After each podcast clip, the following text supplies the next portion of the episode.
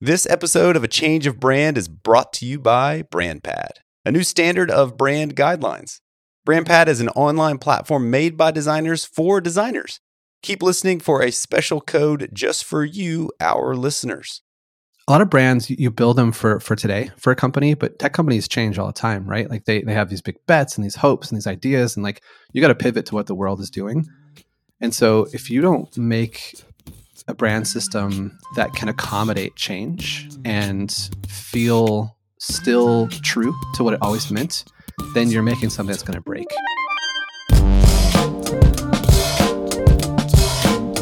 Hey everyone, welcome to A Change of Brand, a show featuring behind the scenes stories of rebrand, glory, drama, or disaster. I'm your host, Blake Howard.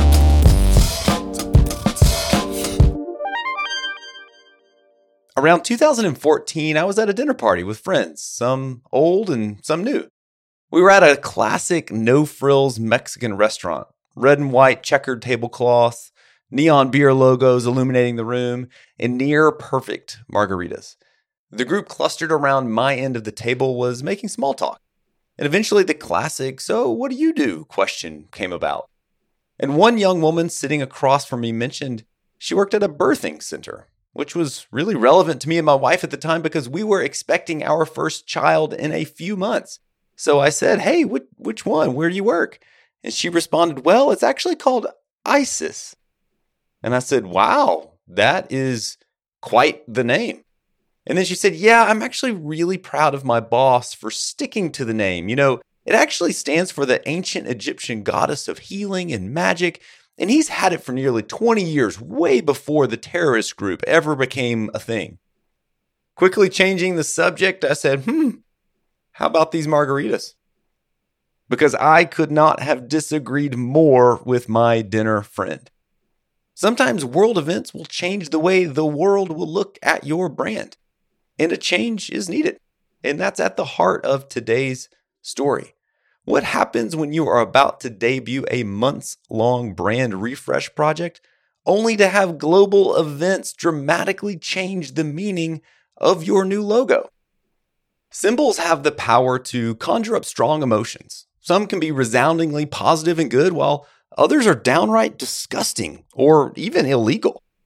We can look at military history and the use of symbols and propaganda to trace the origins of many of those visceral feelings dating all the way back to 512 BC with Darius I and the rise of the Persian Empire. Propaganda has played a role in every major military conflict since. However, propaganda as we know it today started with the invention of mass media. Most notoriously during World War II and the rise of Hitler and the Nazi regime, the swastika was a symbol adopted by anti-Semitic fascist party in 1910 and will forever represent some of the most horrific crimes and tragedies in history. So much so, the symbol is classified, and rightly so, as a hate symbol and is outlawed in 36 countries across the world. And most of you already know that. But before the Nazis adopted that symbol, it was widely used for a millennia by Hindus and Buddhists as a symbol of well being. But that meaning changed over time. Today, as someone who helps companies produce new symbols all the time, you almost always avoid shapes in four parts because it will likely resemble a swastika. It's just something that is best avoided. The moral of the story is large scaled global conflicts write history and create meaning for the symbols around us. And on February 24th, 2022, the world started to witness a new symbol that represented violence, conquest, and nationalism. This new symbol making headlines would cause a moral dilemma for a promising Bay Area startup, Zapier. For more backstory on them and their 2022 change of brand, let's go to brand strategist Tracy Clark for our briefing. Zapier was founded in Columbia, Missouri by Wade Foster, Brian Helmig, and Mike Knoop as part of the first Startup Weekend Columbia in 2011. Pronounced Zapier, you know, like zapping data from one app to another, their company was designed to increase efficiency for business owners. As a no code automation system, Zapier allows users to push data between various web applications. So, why is this important? Why does it matter? Zapier allows for integrations between different applications without having to write any code or wrangle APIs, that is, application programming interface. Assuming that didn't explain anything, APIs basically enable software components to communicate with each other when they would otherwise be isolated. You'd think it would be easy for different applications to be friendly and share information back and forth. Unfortunately, it's just not. Until then, Zapier had been dubbed duct tape for the internet. Normally, involving a bunch of coding, Zapier creates integrations that push data between different platforms. No hefty web development skills required. Suddenly, you didn't need engineers anymore, a role often out of reach for small businesses. All this internet jargon adds up to essentially eliminating repetitive tasks that previously had to be done manually. By leveraging automation, Zapier allows smaller companies to put their valuable time and resources elsewhere. With the acceptance into a startup seed accelerator in the summer of 2012, the tech platform quickly gained funding and reached profitability by 2014. And as of 2021, Zapier grew to $140 million in annual revenue. Something as seemingly simple as automation became a lifeline for many businesses. Zapier allowed small companies to do very big things, a goal its founders had from the start. People were soon calling themselves Zapier wizards, taking to Twitter to share the accomplishment they felt successfully setting up an automation. It was more than a resource, Zapier was a cheerleader. As they continued to climb higher and higher, the team at Zapier hoped to signal that even more possibilities were on the horizon for the company and its users. What they hoped for was a change of brand. But was this really the right change at the right time? Keep listening to find out. The original logo for Zapier leaves a lot to be desired. Thin lowercase typography with an asterisk as a symbol over the I. Orange is the lead color, and it all feels very startupy. The updated logo uses an underscore to lead the name and a chunky typeface with some nice thicks and thins. The rebrand also featured an expanded color palette, graphic elements, and an overhaul of the brand's voice. Overall, you get a sense that this identity propels them from brand that's just a startup to one that's really becoming a big player in the automation space. Be sure to see the change of brand for yourself at a changeofbrand.com. Zapier, like many startups, focused everything on the product and was just trying to make the business work. But unlike most startups, they actually had some success. And with that success came fast followers imitating everything that they did. It's hard to build, but it's easy to copy there was no differentiation from competitors, right? They were just kind of popping up all over the place. That's Michael Jeter, Derek Jeter's cousin. Not really, but he is the former creative director at Zapier and the one that was responsible to lead the rebrand effort. He's since moved on from the company, but was kind enough to give us his take on the change. In that world, product market fit was great and all, but then there was a lot of different companies that had that same thing. And so there was no way for anyone to know the difference, right? And I think the big trick for Zapier is that they're use case agnostic. I mean, there's like over 5,000 apps you can connect in many, many different ways, which means you have to be pretty creative to figure out what you're going to do. But a lot of these other automation companies that came up as competitors had very specific use cases, right? We we help you do your marketing or we help you do security or onboarding or whatever it is. So when you're Googling that stuff to figure out how to solve your problem, those companies are a lot easier to buy, right? Because you look at Zapier and you're like, I don't know, but this one says it does it for me and what I need. So that was the ultimate problem. And then when you looked inside the company, because there were so many use cases, there's so many ways that you could use this. Even inside the company, everyone spoke about it differently. No, no one had a good answer as to what Zapier was and what it did. Um, and so I could interview all the stakeholders in the world at the company, and they all gave me a very different idea as to why Zapier mattered to its users and to the world and to how it's kind of changing the way that we worked. That could just be a really hard problem to solve, right, for, for a company. And, and what really engaged me in joining Zapier was that they didn't realize that they were a part of this kind of cultural movement called the no code revolution. And they really didn't know that they were just like everyone was talking about them in certain ways on the internet that they were a part of culture already. And for me, from a brand perspective, like that's gold. When Michael was first offered the gig as creative director, he was excited to help solve this problem and to be part of a cultural movement called the No Code Revolution, which Zapier was a part of, essentially making the value of code accessible for anyone. As Michael got settled into his new role and considered the brand change at hand, he decided to bring in Instrument, a brand studio that specializes in digital products, who he had previously worked with during his time at Dropbox. He appreciated their approach to working closely together and really getting into the nuances of the business, breaking down the old barriers between in house brand teams and agencies. I didn't know anything about Zapier and the leadership when I was joining, but I knew that whatever it was, there was going to be a lot of weird internal stuff that needed to, to happen, right? There's a lot of like ideas stuck in brains, and we needed to move pretty quickly. I really wanted to build brand team at the same time we were also building the brand. And I wanted to work with people who knew how to do that collaboratively in a really interesting way. So, first and foremost was kind of fo- format and process of collaboration. That was really important to me. But also, Instrument just has a great history in, in working in a way to tell stories for, for tech brands that aren't like weird fluff. They aren't, they're really good at just getting down to the, to the brass tacks of kind of what it means for a human to use a tool and to kind of tell that story. And I really love that about working with them. And understanding how to both tell the story of bigness, like Zapier, I really truly believe is changing the way that we work. It's a big thing to say. It's brand new. Automation's this crazy thing that we don't know what it is. But at the same time, people are just solving everyday work problems at the same time. So, how do you pair those two stories in a way that feels like you have one foot in the cloud and one foot on the ground? Um, that people feel heard, but also feel excited about about their own future.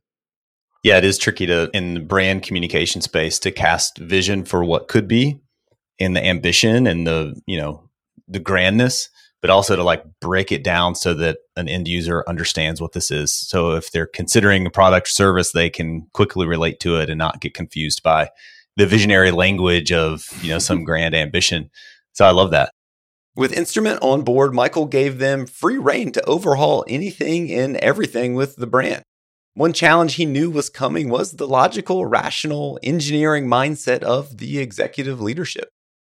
Engineer specifically led companies, they're, they're all data and, and, and fact based folks, right? And fortunately, I come from a science based family. Like the scientific method is, is, is tattooed in my you know inner eyelid, basically.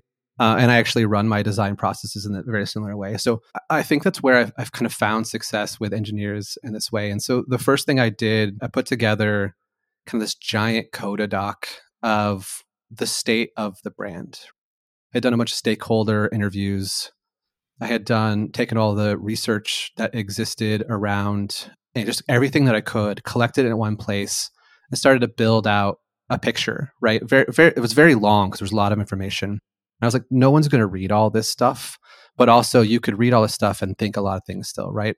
So one of the things that I did to really set leadership up for success and instrument ourselves was start to like take anything that we were tech, you know, why do customers not like us? Why do customers like us? What is our business opportunity? But all these kind of things, right? These main kind of pillars for a strategy. And I broke them down to like a single sentence kind of insight at the top of each page. And so I took all of the interviews from all the stakeholders, all saying different things. I was like, if I put that all together, you're saying this.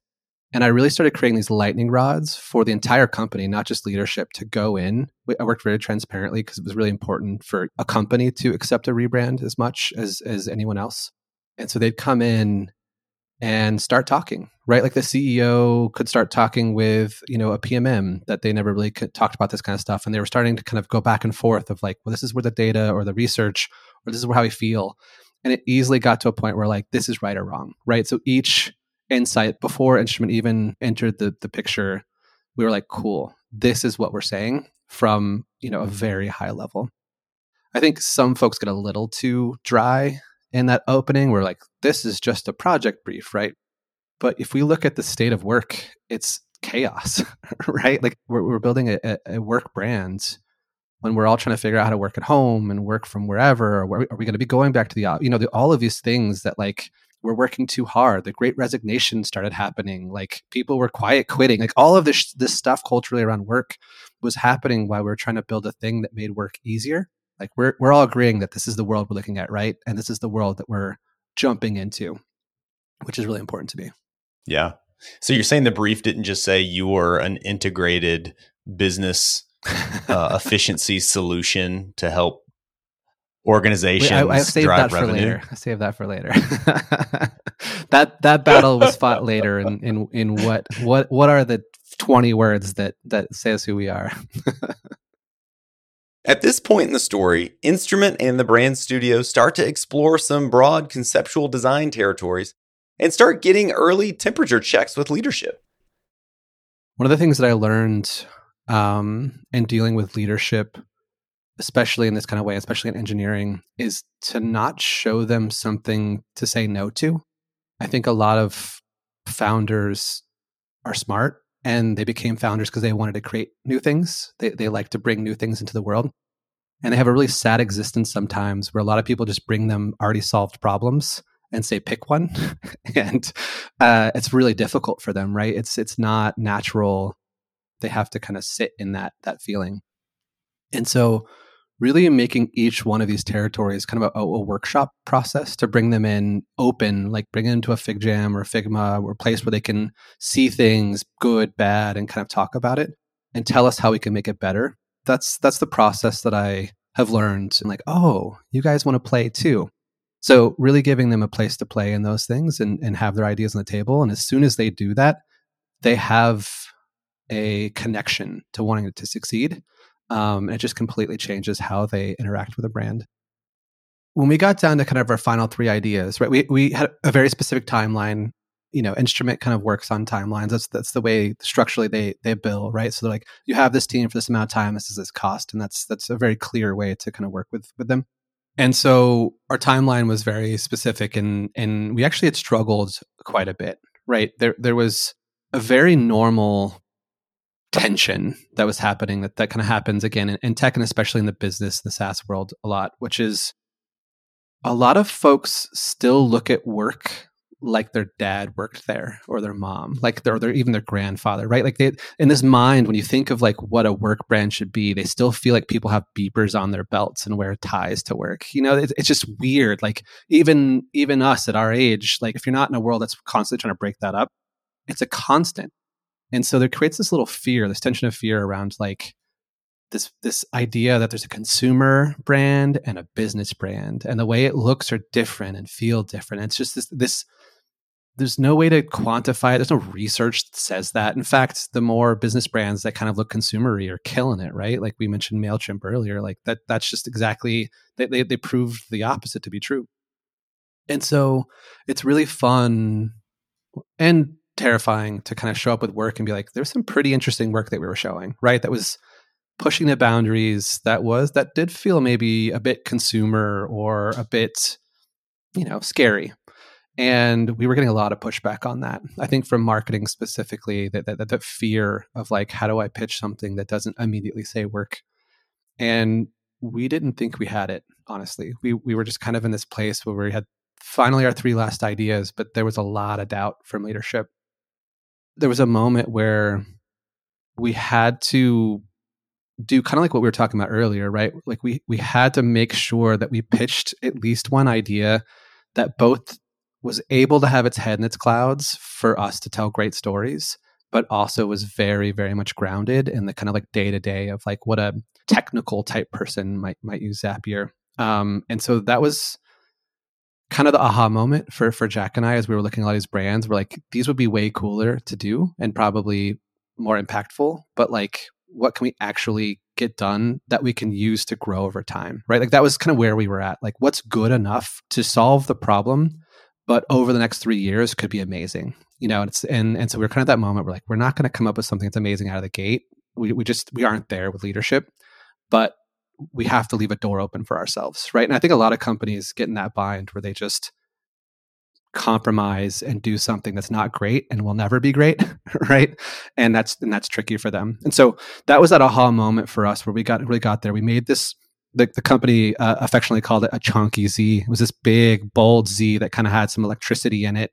not a lightning bolt um, for for design Twitter out there right now, but but kind of similar, right? Some some electric uh, charge to it, and then within that, it could kind of contain anything, any story, any idea, right? It's it's not we weren't breaking any ground by using a logo that was also a frame, but it very much solved the problems. We spent the most time just showing what that could look like, the most executions, billboards, online, website. We just really pushed in on that, and that was kind of this moment we were we were all in. and if that didn't work, um, yeah, the whole thing probably would have would have failed. Right? There would have been a moment where I think we would have lost leadership in their trust and respect of of us being able to, to reach the work. But it was a huge success. And Michael gives a big piece of the credit to Cheryl Sue, his boss and the VP of design. She was working hard back channeling and working connections for the work to get approved. Around this time, however, a new global symbol was starting to emerge and make headlines related to Russia's invasion of Ukraine. When we come back from the break, we learn more about how Michael and his team respond to the appearance of this very similar Z symbol making headlines. All that and more after the break. Hey, while we're taking this break, I want to give a huge shout out to BrandPad for sponsoring this episode. I love using BrandPad here at Matchstic where I work. Gone are the days of static and dusty brand guidelines. Made by designers for designers, BrandPad is easy to use and allows us and our clients to make updates instantly. Because it's become our go to platform for creating beautiful digital guidelines for clients, our friends at BrandPad have given us a code to share with you in hopes that it helps you too. Use code CHANGE15 for 15% off of your next subscription. For more information, check out brandpad.io. That's brandpad.io.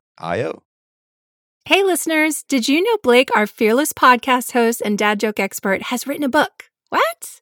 Yeah, it's totally true. It covers a range of brand identity topics and solutions to help CMOs and other brand leaders uncover a more radically relevant brand. In fact, that's the name, Radically Relevant. And since we all love to take quizzes, it comes with an assessment too, so you can see how your brand stacks up against the competition. For more on the book or to take the free Radically Relevant assessment, check out radicallyrelevantbrand.com. And if you're enjoying the show, don't forget to join the conversation on Instagram. See more about today's episode, share with a friend, or send us an idea you have for a future episode at A Change of Brand. All right, let's get back to it. Just before the break, the Zapier rebrand was finally gaining ground. They had narrowed down their options to a chunky Z that was near perfect. And I will say, a Z letter form is a pretty great place to hone in on. Zs are symmetrical, unique, memorable, and you just don't see many brands out there starting with that character. So it's nice to take advantage of that.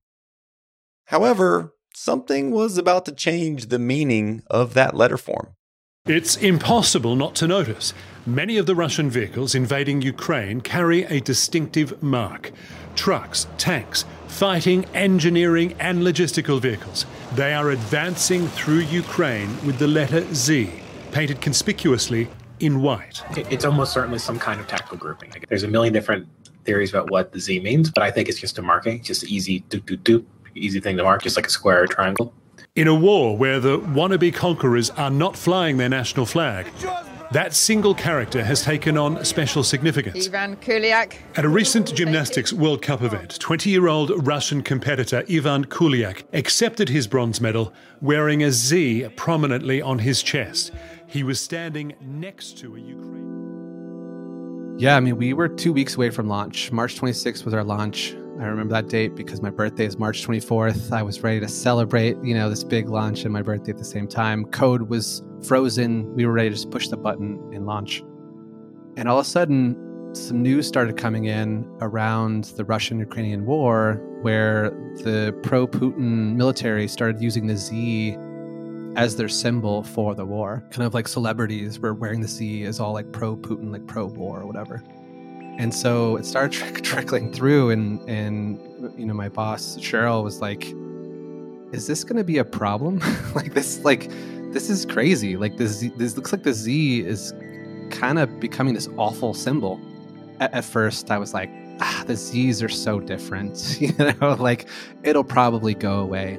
But as we really started looking at what it meant to, to launch a Z in the world where this, this Z was was really an affront to kind of everything that we believed as a company, but also as a, as a country. We, we couldn't do it. we, we, we had to we had to make the decision to, to throw it all away. Um, and that decision really became crystal when our CEO, we were about to have our first ever um, company retreat from since COVID. He's like, what's going to happen when hundreds of people show up in an airport wearing giant Z's on their chest? Like, what's that going to look like? And will they, right? Like, will they just not wear this? And, and you know, like, we're going to put our customers next to the Z. Will they reject it? So it just became really clear that even if it was possible that it could still work, it was not worth the risk. So, yeah, we, we decided to throw it all away. Wow. Yeah. Man, that's a big curveball. I mean, that that's months worth of work and and just like that it's it's gone in a really unfortunate coincidence. Yeah. You know, like if you would have been doing this at any other point in history, it just that would not have overlapped. And so how did you process that? Like what was your feeling? It was I reached out to a lot of friends in the industry that I that I really trusted. And so I, I went through the processing I was part of the decision, right? I was part of putting together the brief of like, what should we or we shouldn't we, right? And so I reached around a lot of friends who were, you know, brand strategists or, you know, just in this kind of work. And the story was always the same with them, right? They're like, they start with, it's probably going to be okay. And then as you start asking these questions, by the end of the conversation, they were always like, yeah, you can't do this. and ultimately, through a friend of mine, Dee Dee Gordon, who's this just incredible brand strategist who was doing helping me do some work. She used to work with Debbie Millman um, back in the day and reached out to her and was just like, "What do you think about this?" And and Debbie just put it in such a clear no. That was like our entire work, our entire life's work is around proving to the world that symbols matter, right? That using symbols to affect culture and we want people to believe that about the work because we believe in it and that's how we want to find value and so all of a sudden just because it's inconvenient you're going to throw away that concept that symbols matter and and put a symbol in the world that right now holds a lot of pain in it. And at that moment i was like okay you know like that that was it for me. The decision was made. Michael went back to his team armed with enough conviction to rationalize the decision and told them it was time to start over However, this time they only had three weeks. But I was curious why the rush? Isn't this too important to fast track? Why not just push back the launch date? It was about eight months that we were working on it originally. And that's a long time for a company to kind of, you know, not stand still, but but kind of be, you know, one hand tied behind their back. One of the weird decisions that we had to make is not only did we scrap it and do a, a, another go at the rebrand, we just decided to launch everything that was already existing online, but we pulled out the new brand and just kept the old brand in, right? So like logo swaps, back to the old typography, old, you know, color, all that kind of stuff, like quick changes in the design systems, but just launched everything that was because we knew we would be it's easier to move forward with that, but that stuff was so much better than what was before that we just had to like go with it, right? So there was this interesting middle ground. The homepage to this day is still the homepage from that middle ground, and so and the team's working on kind of really bringing it up to the new brand. So it was that that weird kind of thing where we kind of had to let off the pressure valve, but then also looking at the year and the time it wasn't going to be a company priority anymore, right? Like it's really hard to get engineering to back you and product to back you and you know all this kind of stuff. And so you kind of have just a, a, small window where they go you know what? We're fine without a rebrand right? Like you launch this design refresh it looks great. Never mind right? And i think that you know maybe that was fear led maybe that's not true but that's kind of how i was reading the tea leaves on if we took eight months again not only would we lose steam and probably backing but we would also lose most of our team because they'd have to be doing day-to-day work again which which i was protecting them from to, to work on the rebrand. So we would lose a lot of the people who were able to kind of push the work forward. So i was just kind of looking at timelines launches things that were happening and being like well we got three months to get this out which means i got three weeks to come up with the new viz and two months to get it out there uh, or else we're to probably lose our chance. Yeah it reminds me of before autosave functionality in Illustrator or others. when when you would have that moment where you're working and you just for whatever reason hadn't saved in a few hours and then power flickers or whatever, boom, the program crashes and you're just like, oh my gosh. And you go through the the cycle of grief. You're like, why is this happening? I can't believe this happens to me. But then as soon as you like, you're like, okay, fine, it happened. I'm accepting it. I'm gonna I'm gonna move on. You're always like, I'm gonna build it better. I'm gonna build it faster and quicker. And usually usually would. It usually would, you yeah. know, it would be painful, but you would rebuild it. Uh, so this is like the real life version of Adobe Illustrator crashing and you losing everything, but at a much much bigger level and maybe even more like time compressed because you had a few weeks to deliver something. You know, that's got to be the most beautiful way to put this. I've I've told the story a lot and talked to a lot of people. No one has made that connection, and it's actually brilliant because it's true, right? Like, when did Illustrator or Photoshop or whatever crash the most? Always when a deadline was looming. Always at two a.m. before your like. It was always the point where you were the most desperate, the most tired. Like always, right? And growing up yeah as a designer that was just part of reality. Like like that that would happen to you could happen to you any time um, especially as you got tired you forgot to save or whatever. Mm-hmm. um, and i think that's really interesting. Like there's there's a whole other podcast to be had about do, do, do new designers who don't have autosave do, will they have the grit to go through something so uh, gut wrenching as losing all of your work at the worst. No, and the answer is no, they won't, and they won't. They won't have like exacto cuts on their fingertips from oh sprint, oh like mounting things at the last minute, running into class, and you oh. nick your finger. And yeah, Man, now we just back. feel like now it's now we sound like a bunch of old grumpy creative director. oh, you kids! yeah, in our day, we went uphill both ways to make a Photoshop file. Yeah, you're not um, a designer until you bleed on your printout. okay, we digress. With this new, slightly crazy plan in place, Michael was excited about giving it another crack. He liked the original Chunky Z, of course, but he had wondered, like many creatives do, is this really the right answer? Or is there something else out there? Now he and his team had the chance to answer that question, and the underscore or blank stage concept was born. The logo is just a platform, it's an underscore, right? It's, it's the whole idea is that Zapier is nothing without your ideas as a, as a customer and what you do with it. So we kind of use that as the concept. And so any kind of animation or story can exist on that platform. And so we actually built a whole world of possibilities around visuals for that that we had to kind of define and look at. And so it kind of took us away from everything in this whole new world. But it was such a beautiful system when we saw it. We're like, this is this is it? Is this it? It's a it's just a line. You know, there's that moment where I was like, am I an idiot or is this brilliant? And uh, the jury's probably still out. But um, from a system, it really started to show itself and how it could kind of scale across many things and tell a story over and over again that was really new and engaging. And so that was that was where the excitement came when we found that platform kind of concept.